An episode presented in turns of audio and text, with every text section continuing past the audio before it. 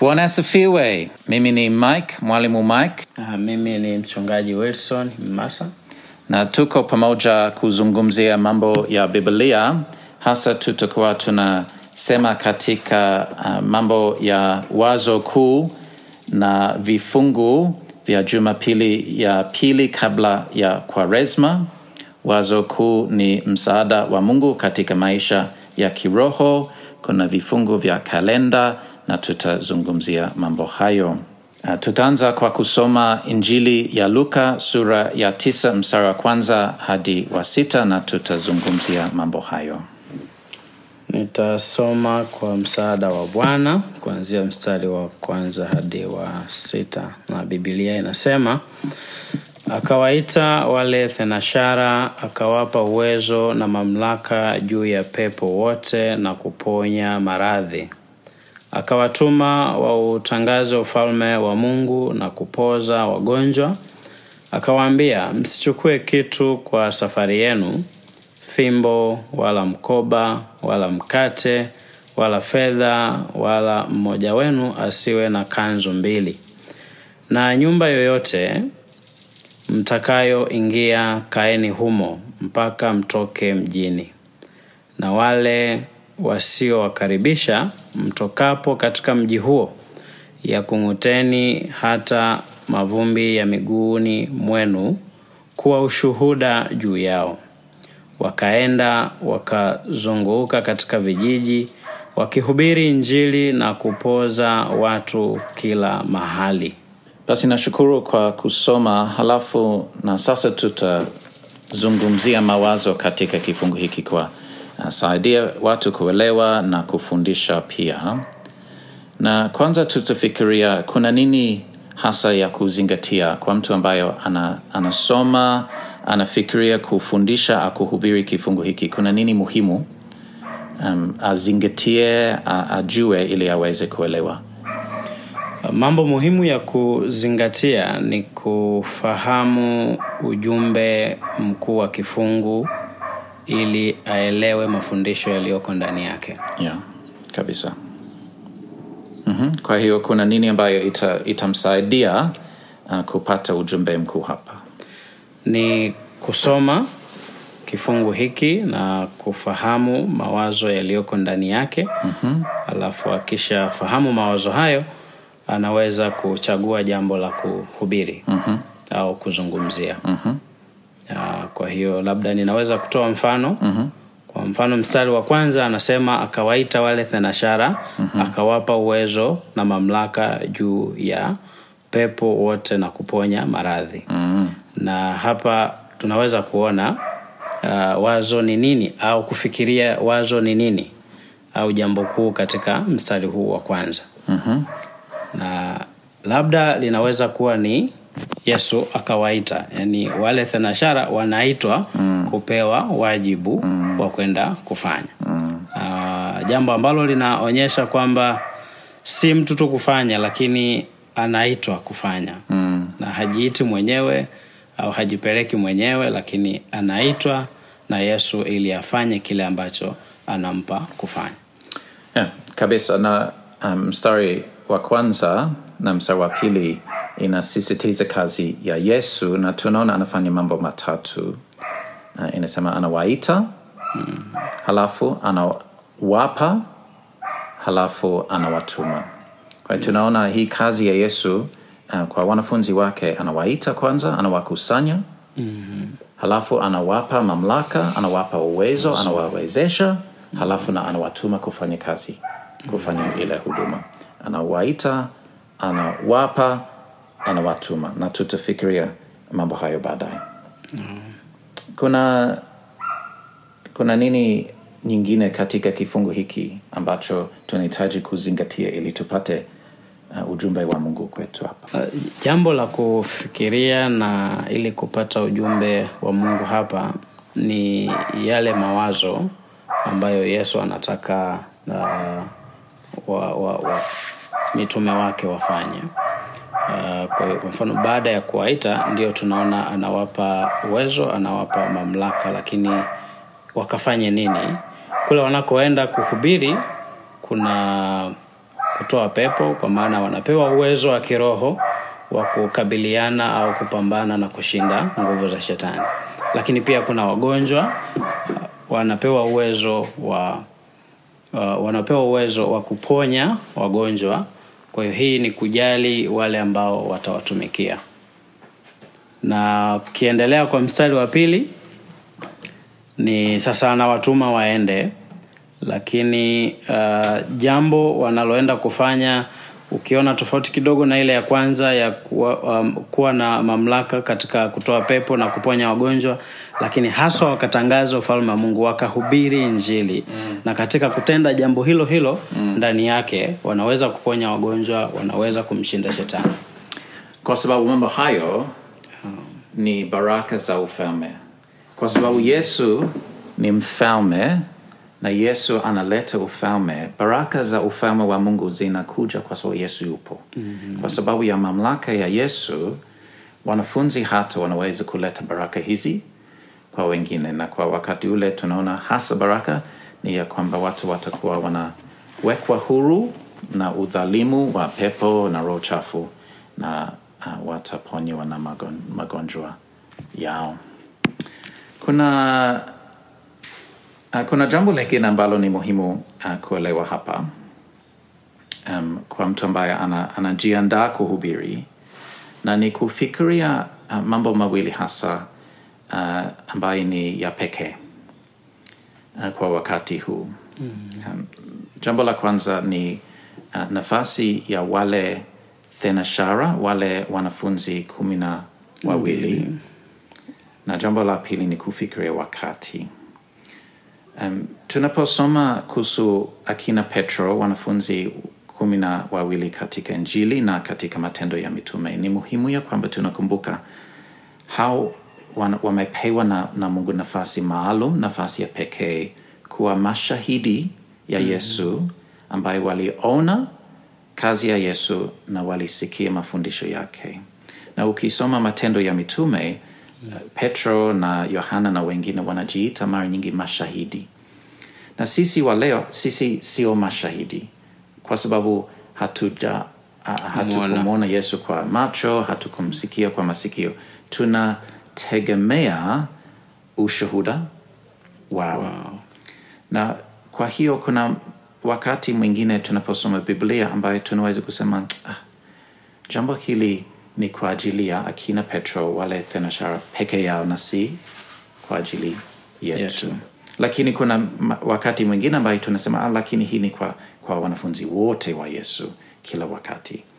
Uh, na jambo hili tunahitaji kukumbuka na tunahitaji kujiuliza je agizo hili mamlaka hiyo ilikuwa kwa wakati ule na kwa wanafunzi wale kumi na wawili tu au ni kwa kila mkristo katika kila kizazi okay. tukumbuke uh, nafasi maalum ya wanafunzi kumi na wawili Wawili. lakini jambo lingine muhimu kuzingatia ni wakati huo uh, yesu anawatuma umisheni anawapa utume lakini ni kabla yesu hajafa na hajafufuka na tunasoma pengine la, ya kwamba huduma ya yesu kwa wakati huo ilikuwa hasa kwa taifa la Israeli. na kwa sababu hiyo ukilinganisha na utume mwingine yesu anawatuma kwa kijiji au vijiji katika eneo lile Israeli. kwa sababu gani kwa sababu yesu mwenyewe anakaribia kwenda yerusalemu sura hii hii baadaye mstari wa thelathini na moja inasema kwamba walikuwa wanazungumzia kufariki kwake atakakotimiza yerusalemu. Baada ya muda huu yesu ataanza kwenda yerusalemu ili afe. Kwa sababu hiyo kuna haraka katika huduma ya umisheni na utume. Kwa sababu yesu anakaribia yerusalemu anakaribia kufa kwa hiyo anatuma wanafunzi wake kwa haraka ya kwamba habari ya ufalme itahubiriwa katika vijiji ha, uh, vingi kabla yesu afe ili kwamba watu wapate nafasi ya kutubu. Kwa hiyo uh, mchungaji unafikiri ni kwa sababu gani yesu anaanza kwa kuwapa mamlaka ile? Uh, ninaona kwamba Yesu anaanza kuwapa mamlaka na uwezo kama kibali au ruhusa ya wao kwenda kufanya wajibu ambao ni mkuu zaidi anaowatuma kufanya katika majukumu yao. mm-hmm. Kwa hiyo hawaendi bila uwezo ndani yao wa kutekeleza wajibu huo. Kwa hiyo nadhani alitoa kipaumbele cha wao kuwa si kwamba hawana kitu, ila anawapa kitu ambacho kitawawezesha kuyaishi maisha ya huduma wakitimiza wajibu wao, kwa sababu uh, kwa mstari wa pili inaonyesha jambo kubwa ni anawatuma wakahubiri Injili, lakini wanapoenda uh, waendi peke yao. Amewapa uwezo wake, amewapa mamlaka yake, amewapa nguvu yake, amewapa kibali. Kwa wanaenda kutimiza wajibu wakiwa na nguvu ambayo ni ya Yesu mwenyewe aliyewapa. kwa unachosema ni ile agizo la yesu mstari wa tatu anasema anawapa agizo wasichukue kitu mm-hmm. lakini unachosema ni kwamba hatuwezi kusoma mstari wa tatu wasichukue kitu bila kuelewa mstari wa kwanza na wa pili Ndio. ya kwamba amewapa mamlaka mm-hmm. halafu na mamlaka inaonyesha mkazo mkuu mm-hmm. wa utume sindio mm-hmm. Yeah, kwa hiyo hiyo hiyo ina, ina, inatoa picha ya kwenda kukamilisha kile ambacho kimekusudiwa. okay. Yeah, kwa hiyo uwezo, mamlaka ya hiyo, yaani mtu anapopewa kazi ndani yake lazima kuwe na uwezo wa kufanya kazi hiyo. ndio Kwa hiyo yeye ana, anawapa uwezo huo, anawapa mamlaka hayo ya kwenda kutimiza wajibu. Yeah. Alafu mstari wa pili sasa anawatuma mwende Yeah. mkahubiri Injili, ili katika kuhubiri kwao Injili ule uwezo walionao ndani una, una, una, unawapa nguvu ya kushinda uh, vizuizi, vikwazo, lakini pia katika huruma ya kuwahudumia watu wanaoteswa na magonjwa, waponye wagonjwa, wakati huo wanaokolewa kwa Injili ambayo wanahubiri. na yesu hasa anataka wanafunzi wafanye nini Kwa mstari wa pili nadhani ndio jambo kubwa, wahubiri Injili. mm-hmm. Uh, lakini kwa mstari wa kwanza uh, inaonyesha katika kuhubiri kwao kuna nguvu ndani yao ambayo itawawezesha kuhudumia watu. Eh, kwa hiyo labda ni tusi labda wasomaji tusichanganye hapo kwamba jambo kuu ni nini. Uh, jambo kuu ni katika mstari wa pili la kwenda kuhubiri Injili na ndani yake kuna hizo baraka za kuponywa, baraka za kuhudumiwa. Uh, kwa hiyo kipaumbele si kuponya wagonjwa na kufukuza mapepo, lakini kipaumbele ni kuhubiri Injili ili wamjue Mungu, waokolewe naye kwa kumwamini, alafu wapokee baraka za Injili hiyo ambazo ni kuponya magonjwa na mambo kama haya. na ni nguvu na mamlaka ni ile ile ambayo yesu alipokea katika ubatizo wake roho mtakatifu alimpomshukia ya kwamba atawezeshwa kwa huduma ya Yake. kuponya lakini hasa ya kuhubiri injili na tunaona ya kwamba baada ya ubatizo yesu anaenda kuhubiri ufalme wa mungu umekaribia na kuhubiri injili. Na kuna sehemu katika sura ya nne anasema mstari wa arobaini na tatu sura ya nne imenipasa kuihubiri habari njema ya ufalme wa mungu katika miji mingine pia maana kwa sababu hiyo nalitumwa. Badala ya kubaki kijiji kimoja na kuwaponya watu wengi anasema lazima kuenda na kuhubiri injili mahali pengine sawa sawa na wanafunzi ndio sababu anawapa mamlaka ile. Kuna nini uh, katika mazingira uh, ya luka sura tisa ambayo inatusaidia kuelewa kifungu? Yesu anawapa agizo wasichukue kitu lakini inawabidi kutegemea yesu na kwamba yesu atawatolea kila wanachohitaji hasa umeshasema kuhusu mamlaka ya kuhubiri injili. Lakini baada ya kurudi kwao na yesu anafanya nini? Anawalisha watu elfu tano. Anaonyesha uwezo wake ya kuwatolea watu wake. Halafu baada ya hiyo wanafunzi wanatambua ya kwamba yesu ndiye mfalme aliyeahidiwa katika gano la kale kwa lugha ya biblia ni kristo amasihi. Mm-hmm. anawapa agizo la kumfuata kwa kujitwika msalaba. Na yesu mwenyewe anasema na mimi pia naenda sasa yerusalemu. Mambo hayo yote katika mazingira ya sura ya tisa ni muhimu kuzingatia ili tupate ujumbe mkuu wa sura ya tisa. Lakini pia uh, katika sura ya kumi kuna mahali pengi, uh, wakati mwingine ambaye yesu anawatuma wanafunzi wake mara hii sabini na ni muhimu kulinganisha na kuona kuna tofauti gani milingano gani ili tuwe, tuweze kuelewa kifungu chetu. Nashukuru kwa mawazo hayo lakini sasa uh, unaona kuna mambo makuu hasa mawazo makuu hasa nini katika kifungu hiki jambo kuu ni la ku utume wa kutangaza injili au kuhubiri neno la mungu uh, ambalo yesu ana, anakusudia hilo litendeke katika miji ili watu wapate neno la mungu na kumwamini ili waokolewe. Kwa sababu hii ilikuwa ni kazi yake kubwa ya kuhubiri lakini sasa anaikasimu au kuwapa wanafunzi wake ambao wamejifunza chini yake wamemsikiliza wamemwona akifanya na sasa anawapa uh, ruhusa hiyo na kuwatuma wafanye vile vile kama yeye mm. alivyofanya mm. uh, na hii ni zile dakika za mwisho ambazo wao watabaki na kazi hii hii baada ya kumaliza na kuondoka mm. kwa hiyo kuwatuma waende ni kuendeleza huduma ambayo ameanzisha mm. uh, kwa hiyo jambo kuu la kifungu hiki ni utume wa kuhubiri injili kama alivyowatangazia mstari wa pili kuwatuma waende yeah.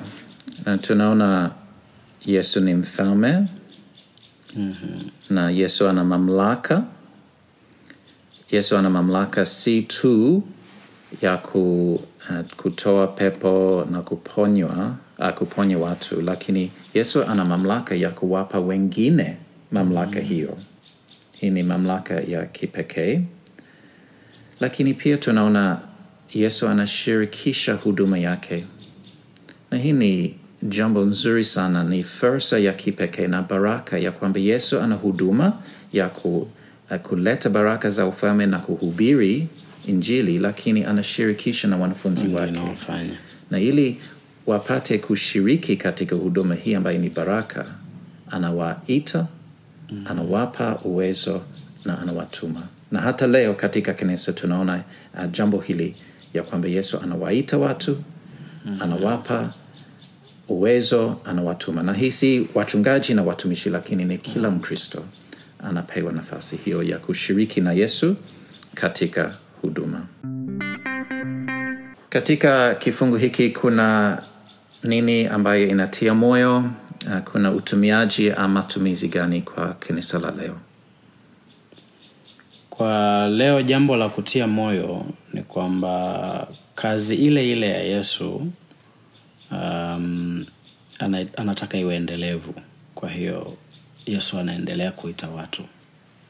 Anaendelea kuita wahubiri anaendelea kuita wachungaji anaendelea kuita wainjilisti anaendelea kuita watumishi yeah. ili waendeleze kazi yake mm-hmm. lakini pia ndani yake uh, jambo ambalo linatia moyo baada ya watu kuitwa um, wanapewa uwezo wa pekee ambao utawawezesha kutumika katika wajibu ambao wanapewa mm-hmm. ndio maana hapa yesu anawapa uwezo mm-hmm. anawapa mamlaka mm-hmm. kwa hiyo si tu wameitwa alafu hawana nguvu ndani yao ya kutenda kazi hiyo lakini wanapewa nguvu anapewa uwezo huo.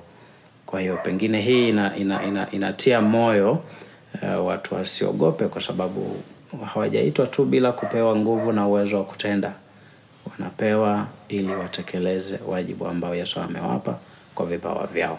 Lakini tunasoma katika waefeso na tunasoma katika wakorintho wa kwanza sura ya kumi na mbili ya kwamba kila kila mkristo anapewa karama yake mm-hmm. lakini kila mkristo anapewa huduma yake tofauti kwa si kwamba kila mtu labda atapelekwa kama wanafunzi hao mm.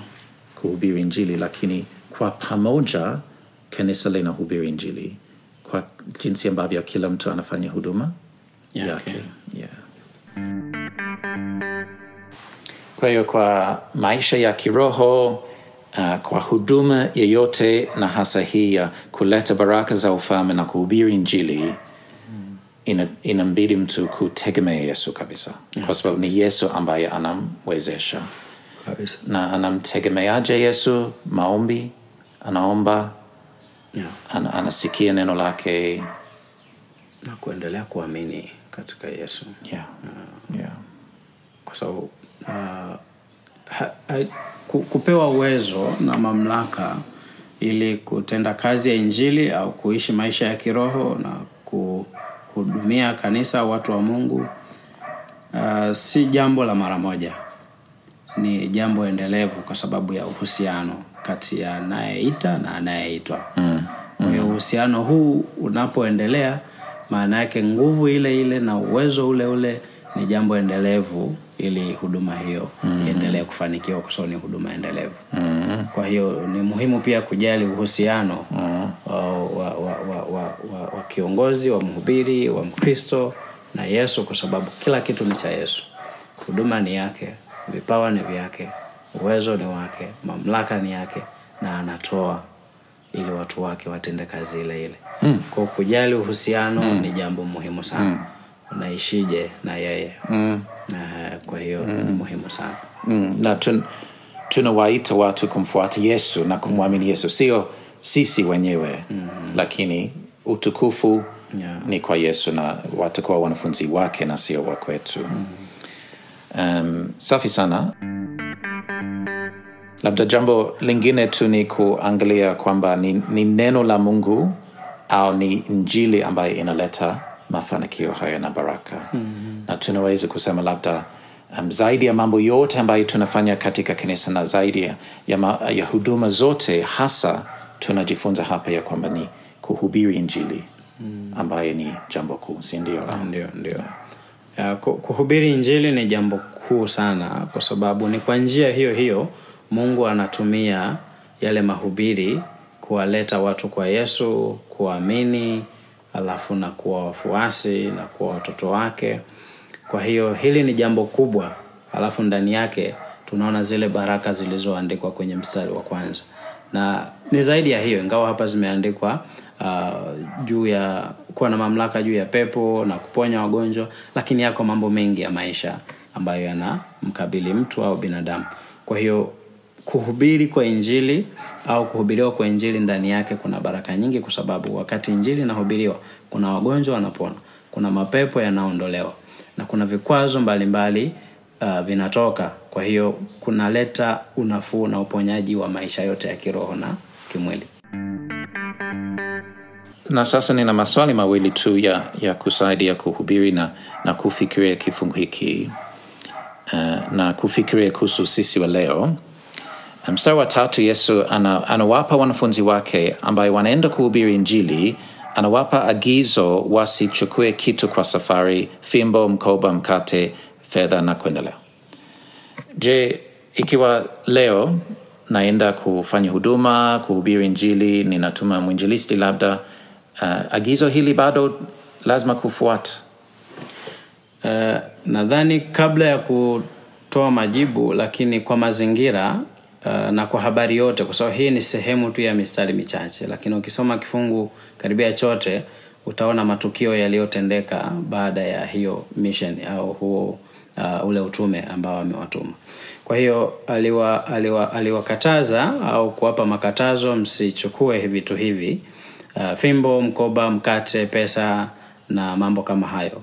Uh, waliporudi uh, ya, baada ya huduma hiyo yesu yeye aliwapa chakula aliwapa hayo mahitaji kwa hiyo kwa kufahamu mazingira hatuwezi kuzuia na kuhubiri kusisitiza kwamba watu wakienda kuhubiri injili wasibebe pesa mfukoni wasibebe nguo za kuvaa uh, na kadhalika. Kwa sababu hii ma, kwa mazingira yake ilikuwa ni tofauti na leo.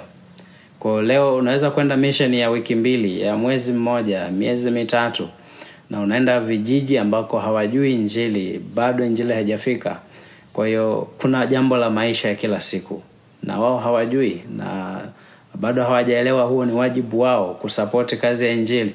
Kwao ni lazima kwenda ukiwa umejiandaa. Lakini hii ni baada ya kuelewa uh, tofauti ya tukio hili na maisha ya huduma ya leo. Kwao nadhani hii ni muhimu uh, kujali na kuonyesha kwamba tuna wajibu wa kupeleka injili hata pia kwa gharama yetu. Hii ni kujitoa kwa huduma. Yeah, tunaona um, njia moja ambayo yesu anawatolea watu wake ni njia ya muujiza kama kuwalisha uh, watu elfu tano kwa mikate michache. Lakini njia nyingine ambayo yesu anatumia ni watu wake. Na mstari wa nne in, inatoa picha ya kwamba utaingia kwenye nyumba ya mwamini na atakusaidia na mahitaji yako. Lakini kama unavyosema wakati wa leo mara nyingi tunaenda kufanya utume na umisheni sehemu ambayo hawajasikia hata kuhusu yesu kwa hiyo ni, ni wajibu wa kanisa la ambalo linatuma mm-hmm. kutunza wainjilisti sio watakaopokea lakini wale wa kutuma mm-hmm. um, lakini pia hatuwezi kusahau ya kwamba kuna haraka fulani katika uh, umisheni huo kwa sababu yesu hajaenda yerusalemu anakaribia kufa kwake um, na kwa hiyo anataka watu kusikia. Lakini baada ya kufufuka anatuma wanafunzi katika mataifa yote na haraka bado ni muhimu sana lakini haraka imepungua kidogo kwa sababu tunategemea kuendelea na huduma hiyo kila kizazi hadi yesu atakaporudi. Okay swala la pili. Uh, mstari wa tano kuna njia fulani ya kuwatendea watu ikiwa wanakataa habari ya yesu mm. uh, anasema mstari wa tano wale wasiowakaribisha mtokapo katika mji huo ya kunguteni hata mavumbi ya miguuni mwenu hata uh, kuwa ushuhuda juu yao je ikiwa ninahubiri injili na mtu na anasema mimi sitapokea yesu. Nifanye hivyo. Na- jambo kubwa hapa yesu ali alitaka kuwaandaa mitume wake watumishi wa neno. Uh, wajue kwamba wanapoenda kuhubiri kuna kupokelewa na kukataliwa. Yeah. kwa hiyo wanapokataliwa waelewe hiyo yaani anawapa tahadhari kabla haijatokea ya kwamba hii itatokea. Lakini ikitokea uh, wasilaani wakubali matokeo ya kukataliwa. Na wanaweza kuwatendea kwa heshima. Mtu amekataa leo lakini bado kuna fursa ya kuongea naye wakati mwingine. Kwa hiyo si ugomvi na si mgogoro kwamba kwa nini amekataa injili niliyoleta na sasa huyo amekuwa ni adui na kuanza kumlaani hapana. Bado kuna nafasi ya pili na kuna nafasi ya tatu kwa sababu ni wajibu endelevu. Kwa amekataa leo anaweza kupokea wakati mwingine. Kwa hiyo kung'uteni mavumbi yawe ushuhuda ni kukubaliana na mazingira ya kukataliwa kwa leo lakini na kuendelea kuomba na kujiandaa kwa wakati mwingine. Asante sana. Mazingira ya siku ile kufanya hivyo ni kusema ya kwamba hawa watu wame wamejionyesha kwamba si watu wa mungu. Ni kama kuwatendea kama wapagani. Na kwa hiyo yesu kwa, kwa sababu umisheni hii ni kwa taifa la israeli na kumbuka ya kwamba israeli ilikuwa na agano la kale ilikuwa na ibrahimu na, na musa. na manabii wengi walikuwa na neno la mungu. Iliwapasa kupokea yesu kwa hiyo walipokataa si mtu ambaye hajasikia kabisa lakini mtu ambaye alipaswa kupokea na kutubu kwa sababu ya agano la kale kwa sababu ya baraka zote ambaye mungu ameshampa. Yesu anasema basi wamejifanya kuwa nje ya watu wa mungu. Na ikiwa Kwa hiyo ni- ni ushuhuda ya hiyo. Okay tofauti kabisa na leo. Asante sana. Uh, inatusaidia sana kabisa. Hiyo ni mwisho wa sehemu ya kwanza katika mafundisho hayo. Karibu kusikiliza sehemu ya pili